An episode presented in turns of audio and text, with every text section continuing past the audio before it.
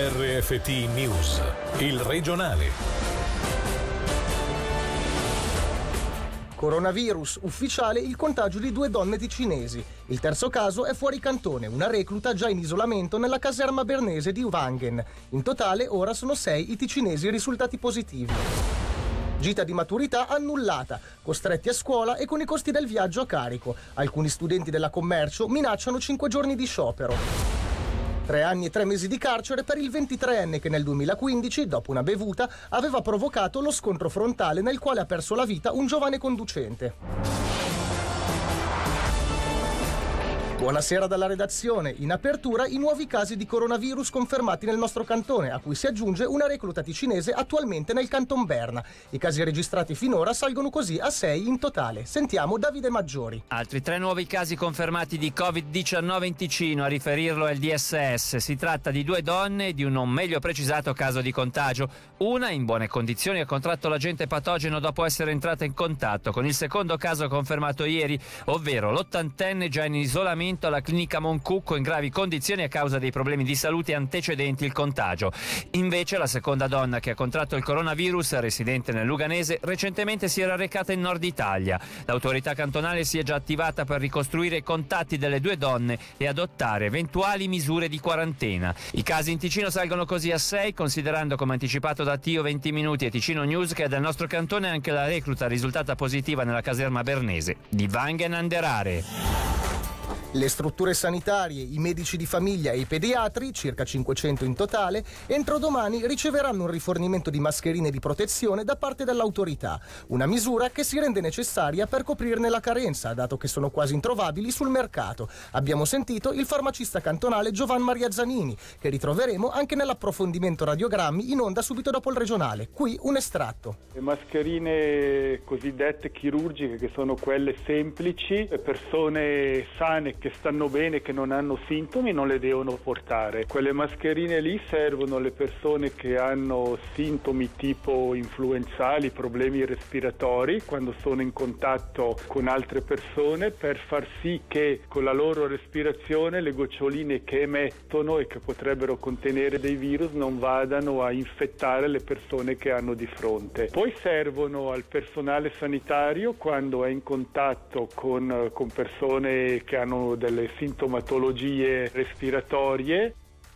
Attuare le facili disposizioni fornite dalla Confederazione per contrastare la diffusione del virus può diventare complicato nelle strutture scolastiche dove, per esempio, non ci sono lavandini nelle aule o si ricorre ancora ad asciugamani da condividere. Per il sindacato OCST docenti sentiamo Gianluca De Torre. Ci sono delle aule nelle quali non è disponibile il sapone, quindi accanto al lavandino chiediamo che vengano messi degli erogatori di, di sapone. Laddove ci siano delle aule con degli asciugamani, un asciugamano l'asciugamano unico per tutti gli allievi e docenti dell'aula, è bene che l'asciugamano venga eliminato per ovvi motivi di igiene e che vengano sistemati degli erogatori di salviette di carta monouso. Ricordiamo che in alcune aule si cambiano allievi ogni 40 minuti, ogni 80 minuti, quindi c'è un ricambio significativo. Analogamente, tenendo conto di quello che si è deciso ieri, insomma, le nuove disposizioni, chiediamo che anche nelle aule i cestini che contengono i fazzoletti di carta abbiano una chiusura. Chiediamo anche che si ripristini il sistema antico di pulizia delle aule, prima di una misura di risparmio, era stata soppressa una giornata di pulizia da parte del, del personale di servizio. So che in alcune sedi i direttori si stanno già muovendo in tal senso. Credo che ci siano delle lungaggini di natura amministrativa, burocratica, però ecco, visto la situazione, visto il grande numero di allievi con i quali noi siamo a contatto, credo che si debbano eliminare queste lungaggini. È anche una questione di tutela della salute del personale.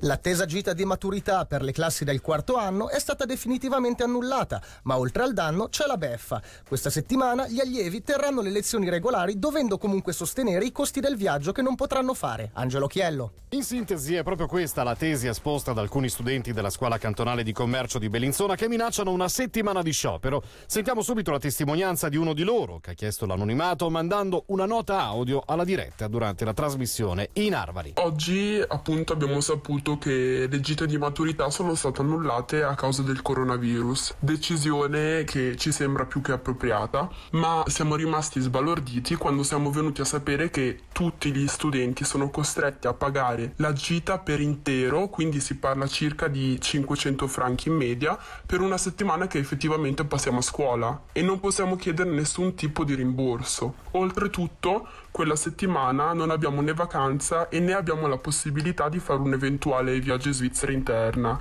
Quindi stiamo organizzando di fare uno sciopero. Quindi per una settimana abbiamo intenzione di non presentarci a scuola. Da noi contattato il direttore della scuola cantonale di commercio, Adriano Agustoni, ha voluto rassicurare tutti gli studenti coinvolti, dicendo che l'istituto si è attivato già martedì scorso, date le 16 gite saltate a causa del coronavirus, con l'obiettivo di recuperare quanto più possibile rispetto a quanto anticipato dalle famiglie per il soggiorno all'estero, dato che le assicurazioni di viaggio stipulate prevedono rimborsi esclusivamente in caso di malattia.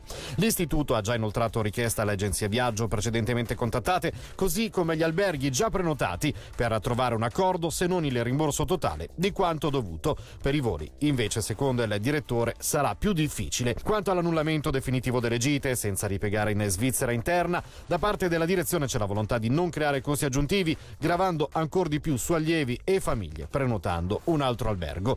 Agustoni ci ha detto, dato che il problema è diffuso anche negli altri istituti scolastici, che in questo senso domani ci sarà un aggiornamento tra dirigenti delle scuole e con il DEX che si sta occupando con gli istituti della vicenda.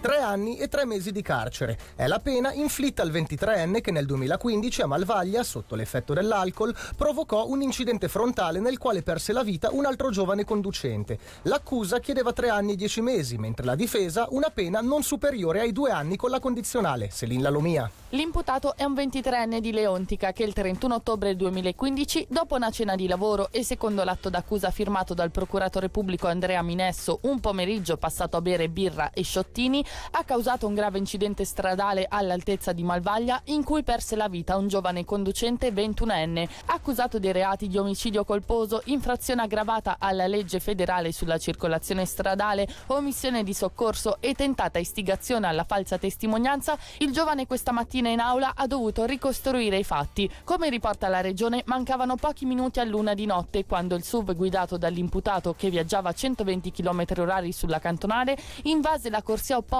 urtando violentemente una vettura che procedeva nel senso inverso, causando così la morte sul colpo del conducente. Le sue colpe però, sempre stando al procuratore pubblico, non finiscono qui. Il giovane non avrebbe né prestato soccorso alla vittima né allertato la polizia e anzi avrebbe cercato di convincere la sua ragazza e un amico di testimoniare il falso. Giovedì infatti verrà giudicato anche l'amico mentre la ragazza ha accettato la proposta di condanna nei suoi confronti. La difesa chiedeva per l'imputato il carcere sospeso.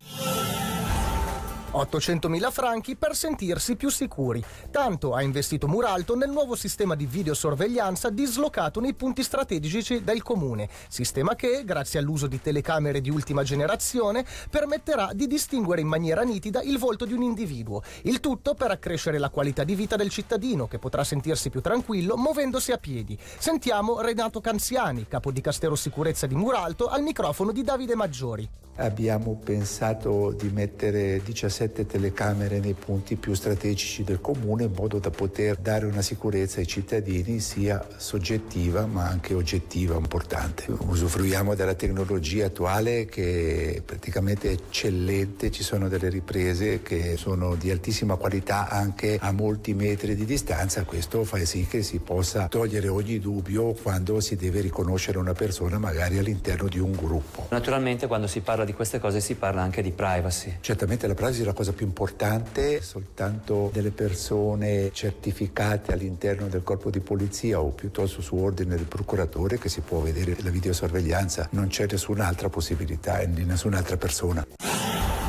Ora le notizie in breve, questa sera con Davide Maggiori. Il Consiglio di Stato ha sanzionato Giorgio Comi. Il municipale di Mendrisio ha infranto la norma che regola la collisione di interessi e la sanzione sotto forma di ammonimento è arrivata dopo un'istanza di intervento inoltrata dal consigliere comunale di Mendrisio, Andrea Stefani.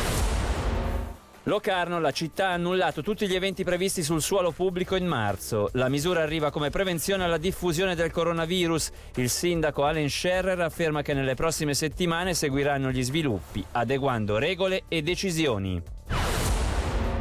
A2 chiusa fino alle 21 in direzione nord. Una persona è rimasta leggermente ferita nello scontro di due autotreni oggi attorno alle 15 all'altezza di Chiasso.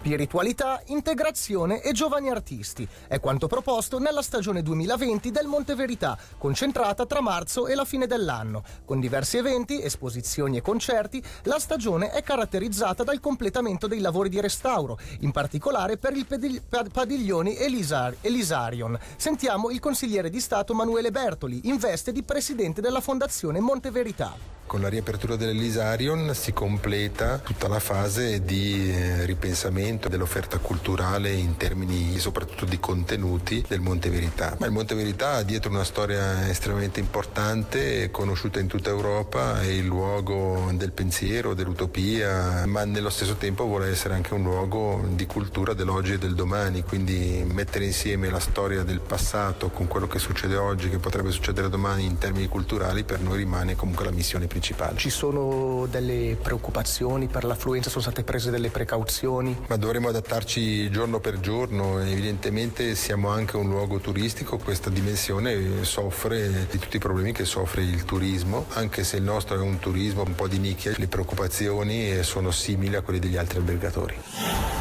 Nonostante il coronavirus abbia portato all'annullamento di diversi carnevali, tra cui Airolo, Biasca e Tesserete, il servizio di Nerouge ha macinato oltre 11.000 km, riportando a casa in sicurezza quasi 600 persone. Sentiamo il presidente di Nerouge Ticino, René Grossi. Il bilancio è più che positivo se a parte l'ultima defiance finale, i carnevali quindi anche gli utenti e gli organizzatori apprezzano sempre maggiormente il nostro servizio e quindi possiamo essere più che soddisfatti in questo 25 anno. La soddisfazione soddisfazione maggiore è stata quella di riaccompagnare a casa tutte le persone che hanno richiesto il nostro servizio rispetto agli anni passati, questo sicuramente grazie a un leggero aumento dei volontari presenti e grazie anche a delle telefonate più variate. Questo era l'ultimo servizio. Da Michele Sedili e dalla redazione l'augurio di una buona serata. Il regionale di RFT, il podcast su www.radioticino.com.